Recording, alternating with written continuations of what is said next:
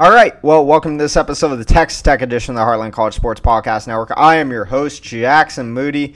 Yep, they haven't got rid of me yet. Um, so here we go. We have a big episode today. We have a basketball coaching search in full swing, and it's starting to look like we got our guy in Grant McCasland. It looks like he'll be hired after North Texas's uh, NIT run is complete. They just won in Stillwater over Mike Boynton yesterday. Um, and we have some baseball news. I'll, I'll get into the coaching search first, but we're going to talk about baseball at the end. We just took the lead. Uh, we're tied for first in the Big 12 by beating our probably toughest rival for the Big 12 title in Oklahoma State. Two out of three games, beat them eight to seven on Friday. Beat them, lost to them nine to four on Saturday, and then we made Coach Holliday cry so much on Sunday by 10 piecing them in the fifth when they were throwing their best pitcher to beat them 12 1, run rule them. So much that they got Brandon Beckel suspended for the Texas series. I'll give you my thoughts on that suspension. It's absurd. And then we'll finish off with the McCullars taking a thinly veiled shot at Texas Tech, it seems. All right, so the coaching search has narrowed. Rick Pitino has been hired. Rick Pitino I'm not saying there was no contact between Rick Pitino and Texas Tech. I'm just saying that the reports that Texas Tech was reaching out are probably a bunch of bullcrap. I don't think they ever had any interest in hiring Rick Pitino. We already went from uh, one older gentleman with a interesting scandal away from the court. We weren't going to go with another. Um, Rick Pitino goes to St. John's. The Oral Roberts coach is going to Wichita State.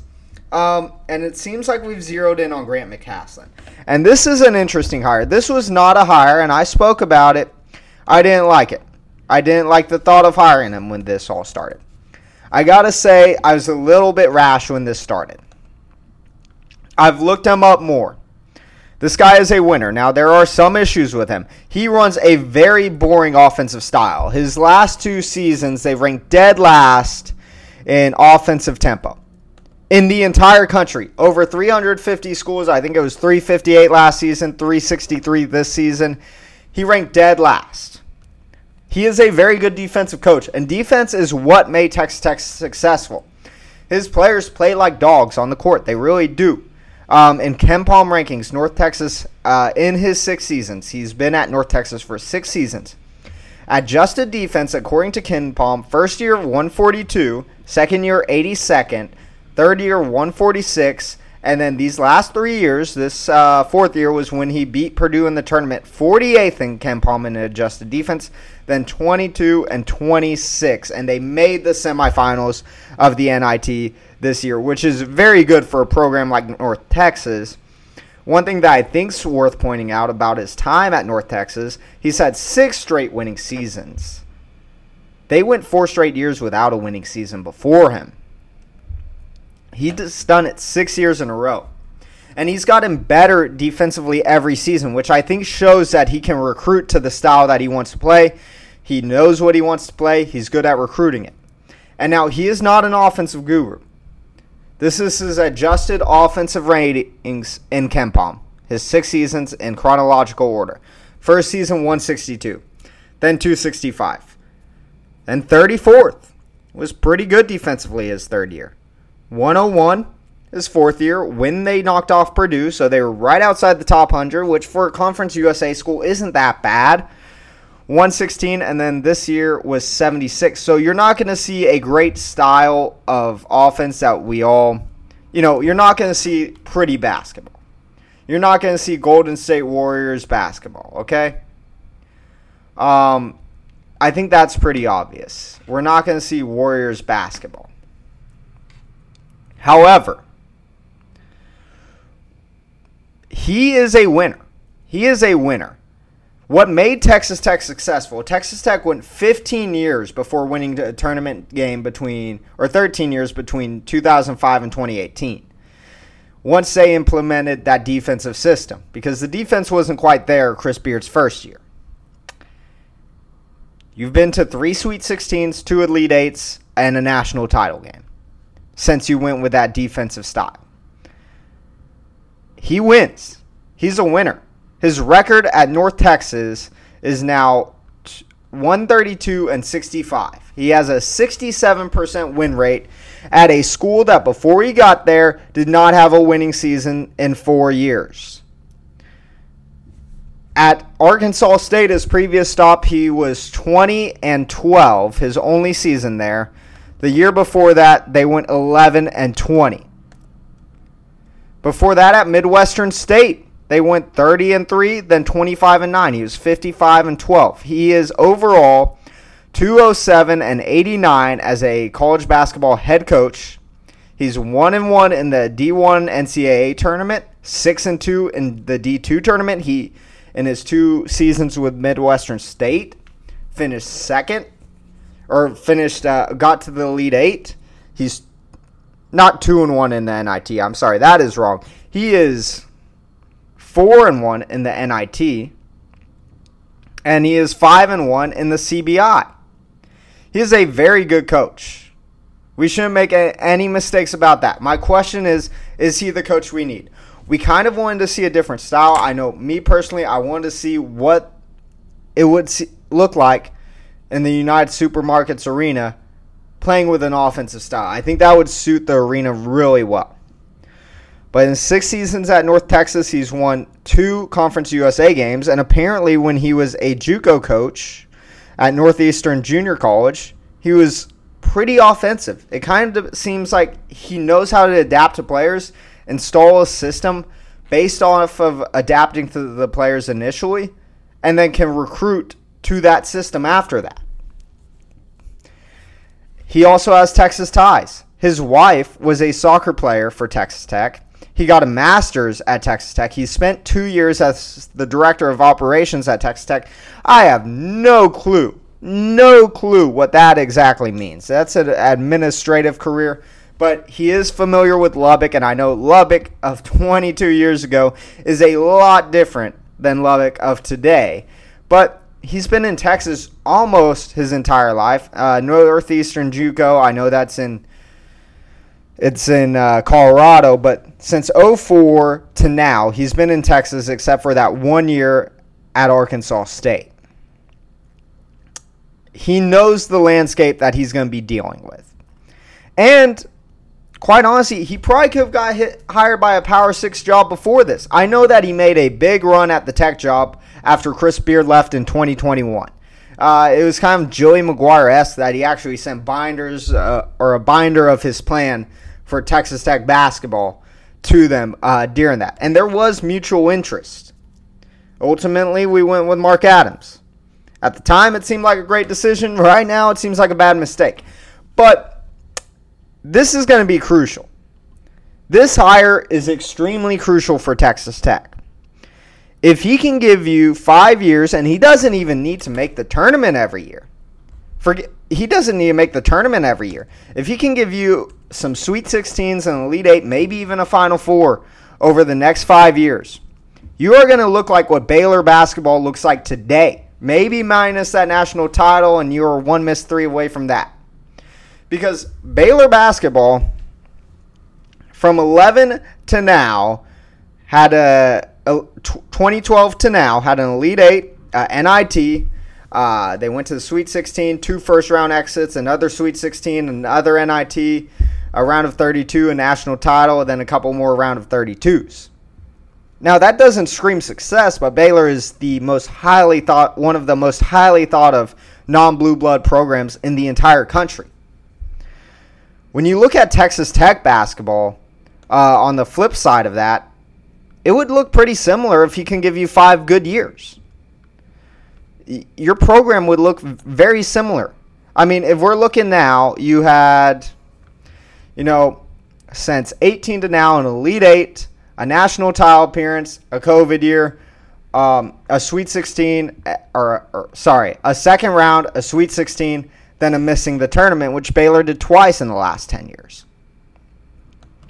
There is a lot of potential if this hire is successful that in five years you look like what Baylor basketball looks like today, if not better. This is a huge hire for this program. if it flops, Texas Tech basketball is not going away. You still have great facilities, which I know facilities don't matter as much in NIL. Well, guess what? You have great collective, you have a really good stadium, you have fans that pack the arena, and you do have some history, some recent history, and some past history. This hire is insanely crucial. It's not make or break. If it doesn't work out, the program's not done. But it is important to get a bounce back higher because you can take a step so that you're thought of one of the premier programs in the Big 12 or even the entire nation after this. The potential is there. Grant McCasland is a proven winner. He's been successful at every single stop he's made, and his apprenticeship under Scott Drew is also very notable. He coached under Scott Drew. He Scott Drew took Baylor basketball up from nothing. I know Chris Beard coached under Bob Knight, and that's a great apprenticeship. But Scott Drew, yeah, it's not Bob Knight, but it's not far off of it. And probably in modern college basketball, it's a little bit better to be a Scott Drew uh, from the Scott Drew coaching tree than the Bob Knight coaching tree. Just look at what Jerome Tang's done at Kansas State. Now, there are some concerns. Will players want to play for him? Will offensive players want to play for him? Well, did offensive players really want to play for Mark Adams or Chris Beard? I mean, you got Jahmi'us Ramsey, really good offensive player. Culver, he was good. Um, Terrence Shannon came back to play for Mark Adams. So I think a lot of what you will see is the transfers that we get are going to be players that are pretty good on offense and lack on defense, kind of like Bryson Williams was from UTEP, where they're coming to develop that defensive style in one of their later college years, which I think is a really good path to take. The identity of Texas Tech's defense will not change much. The offense is going to be interesting, and I do have some concerns because Barrett Peery is one guy that I would really like to see back. He is a great evaluator of talent. He is a great recruiter. I would love to see him back. He also at Portland State had one of the highest offensive tempos in the in the I don't I was stuck between nation and country there. In the nation, we'll go with that. In the nation. He had one of the highest offensive tempos in the nation. Will he fit what Grant McCasland wants to do? Because there's a lot of people very fond of Barrett Peery, and I would be one of them. But people way more important than me that really like Barrett Peery, really did not like that Adams got rid of him this past season, that want to see this guy return. I think you're in a good position. It's going to be surrounding him with a coaching staff that is full of guys that can coach at the Big 12 level. And I think that also Grant McCasland may actually help you do that. He's probably going to take a lower salary than if you go get a big name. And you're going to have more money to spend on assistants, kind of like what you're doing uh, in football with Joey McGuire right now. So it looks like it's going to be Grant McCasland. Obviously, that can change. I've grown on this hire a lot. I think it is a good hire. It's going to be interesting. It can certainly fail. It can certainly fall short of expectations, but I think that he is a good guy to have here. Anyways, moving on from Grant McCasland. I actually one more point on this. Al Pinkins, he signed with Ole Miss. There are rumors out there that there is a clause that if he's retained by Texas Tech, he can go back and get out of his contract. I don't know if those rumors are true. That would be a guy I'd really love to have back from this past staff. He'd probably be top of my list of, on assistant coaches I want back. Uh, the general consensus is he didn't really like working with Chris Beard that much the first time, but assistant coaches don't like to be unemployed. And look, if we can bring him back, which I certainly think we can, um, then that would be another great ad for us. All right, well, now let's talk some baseball. On to uh, less murky waters here. We beat Oklahoma State. Um, Ryan Free got the win for us on Friday. Look, this was not the prettiest game ever um, by any means. Brand- Brandon Gridden started it for us. He threw three and two quarters innings. He allowed six runs, five earned. Not great. Uh, but Texas Tech found a way to get the win. They put a lot of balls in play. They out hit them 10 to 9. They were cleaner in the field, which is something that this Tech team has just quite frankly not been that clean in the field. They had one error compared to Oklahoma State's four. They got down uh, six to one after four. Started rallying, had a four-run eighth to tie it, and then had a pop-up uh, down the left field line that the Oklahoma State left fielder misjudged, and game over. Texas Tech beats Oklahoma State. Moving on to Saturday was not the best for us. Mason Molina overall pitched pretty well, went five and a third. He gave up three earned runs on only four hits. Uh, pretty good performance by him. Just wasn't our day hitting. Um, when you look at the totals, you had 36 at bats, only 10 hits, which isn't bad but you just couldn't convert in the key situations. Your bullpen kind of collapsed a bit on you, and I trust Texas Tech's bullpen, but they are dicey. You lost nine to four, gave up five runs in the eighth. You move on after that, and we get to Saturday where you get down 1-0 early. You have a two-run third to bring it back. You're going up against Oklahoma State's best pitcher, a top 40 MLB draft prospect, uh, Watts Brown he's staring guys down. He's chirping a bit, and there was chirping all week from both teams. Uh, Texas Tech is obviously one team that really does enjoy uh, chirping a bit.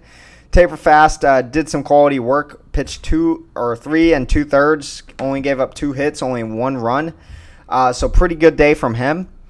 And then the onslaught, the absolute onslaught. Uh, wow, Green with a with a grand slam in the fifth. Then you get on base, bravo homers, uh, make it eight one. Um, and then you just roll it up. You score 10 in the bottom of the fifth. The game's over at that point. Oklahoma State is on the verge of getting run ruled. They would get run ruled. And in the top of the sixth, Brandon Beckel strikes out a player, and they've been chirping at each other all weekend, and he waves to him bye bye. And completely fair. Both teams have been chirping. Both teams chirped all weekend. And you know what? Yeah, you're probably the two best teams in the conference. There's a good chance y'all meet down the road in a super regional, maybe even Omaha. Y'all may both get there. Both teams believe they're the best in the conference. Texas Tech's at home and uh, worse ranked than Oklahoma State. There was chirping all weekend. And then Holliday, the Oklahoma State manager, comes out and cries in a pathetic manner. I will say this guy has now lost five straight series to Tim Tadlock, including a super regional, to end his season. And in this one, he is crying that Texas Tech players are being too mean because one of them waved at his guy, and he gets Brandon Beckel ejected, and not only ejected because whatever, it, game's over. You're done and dusted. You lost. Brandon Beckel was getting the win anyways. You lost. Uh, suck it up. Oh well. Tech wins. They take a big series but he gets him ejected and suspended for four games. And that is just pathetic. That is just pathetic. The fact that a manager could go out to the umps for something minor, something very minor. I know that both teams were warned, but they were chirping all weekend. Holliday had to be told to stop chirping on Friday. And he gets him ejected and suspended four games, so he's out for the UT series. He's out for the entire Texas series in Austin. How is it that a manager gets the top reliever on his primary Big 12 title contender opponent suspended four games? How is that possible? How is that okay? The umps obviously didn't think it was a big deal at first. He goes out there, throws a little fit, and gets him suspended. And there's uh, there's no appeal process. There's no appeal process. The Big 12 comes out and says there's no appeal process. You can't appeal with us. Uh, it's NCAA rule. No appeal process. You can't you can't say anything. I mean, come on, come on. That's absurd. That's just ridiculous. It you lost the game. You're getting embarrassed. It's your fault for not taking your pitcher out earlier. And now you're complaining that the team was too mean when you know darn well your team was chirping at them all weekend, too. Come on. Be a man and take the loss. That's ridiculous that Brandon Beck was suspended for the UT series. And how is there no way to appeal that? So, manager comes out crying that uh the other team was being too mean. I know we were we were yelling stuff, but now we're down 11. Now we're getting run rule. Now it's embarrassing, and now they're. I know our pitcher was staring people down the top, the bottom of the last inning, and we gave up a 10 spot. But now, now we're being too mean. Now we're being too mean. I mean, come on, that's absurd. It. And now we're going to suspend a guy, uh, suspend a student athlete for chirping at another guy in a game that's supposed to be played with passion. And he's suspended, and there's no appeal process, and he's out for the Texas series. And you know what? It is what it is. Texas baseball isn't that great this year. They're not bad, uh, but they're not the Texas of years past. Um, obviously, I'll actually be there for the Friday night game. Um, luckily, I, I get to go there for work. This uh, I'm on a two week trip. I actually got pulled over in Uvalde, something insanely minor. They decided to search my car for 20 minutes, found nothing, so huge waste of time for them. But Texas has been hot lately. They've won 11 games in a row. Now, their wins haven't been the most impressive. They beat Sam Houston, they beat Mercer, they beat Manhattan in three straight, beat North Dakota State back to back, then beat New Orleans three straight, and Incarnate Word once. So they're on a hot streak. It's not going to be an easy game for Texas Tech. You got to get two out of three in Austin. This is a game against a team that you are better than. You are better than Texas. You got to get two out of three in this one. You got to get two out of three to still feel good about your Big 12 title hopes. Then the schedule eases up. I know that Oklahoma has been pretty hot this year. Uh, TCU they're ranked high, but they have not looked the part so far this year. Then you take care of business against the bottom half, Kansas State, um, Kansas, Baylor. Uh, they actually took two out of three from Kansas State, despite looking awful to begin the season. And then West Virginia has actually been pretty good this year. But you feel good about where you're at in the Big 12 title race. You just beat uh, your probably top rival for the Big 12 title two out of three games. You have a really young team. You hope that they mature throughout the season. It's going to be a fun year. You're out. You're without your top reliever, which sucks against Texas, but you know it is what it is. It's not fair that that happened, but it happened, and oh well. Now you just got to go win some baseball games uh, without him, and you know, it's going to be a fun season. I don't know if they're Omaha good. They're a really good team. I expect them to host a regional and certainly have a chance to get to Omaha. Uh, but we'll see what happens this weekend in Austin. It's going to be a huge series. Um, anyways, moving back to basketball, the McCullars kind of like to take shots at Texas Tech. I, I don't know if you've if y'all have realized this. Uh, maybe by Kevin announcing that he was leaving Tech four times, uh, y'all did. Uh, but it was kind of interesting. He um, he's tweeted that there's nothing like uh, Jayhawk Nation. Um, his dad was tweeting that KU will obviously be home. His mom got in on it, and look, it is what it is. You get, I mean, but come on, man. You, you got NIL from Texas Tech last year. You're out there doing Kane sponsorships. You're probably offered some good NIL this past season. I get the situation wasn't the best, but man, do you really expect fans not to get on you for going to Kansas? You're going to another Big 12 school. We wanted you back. You didn't want to come back. Fine. Okay. Now, I still like Agbo. I still like the guys that kind of were processed out. But, man, if you're McCord, you got you had to expect some hate. I mean, come on. You had to expect some hate. And you spent three, four years at Tech, really, because he was uh, behind the bench in the 2019 national title run. He was just left high school a year early because he was injured. I mean, come on. It, you transfer within conference. You can't be petty about it. You knew it was coming. You knew it was happening when you did it. Congrats, you beat us. Uh, you made that great play against us in Lawrence. It probably ruined our season. Hat tip to you.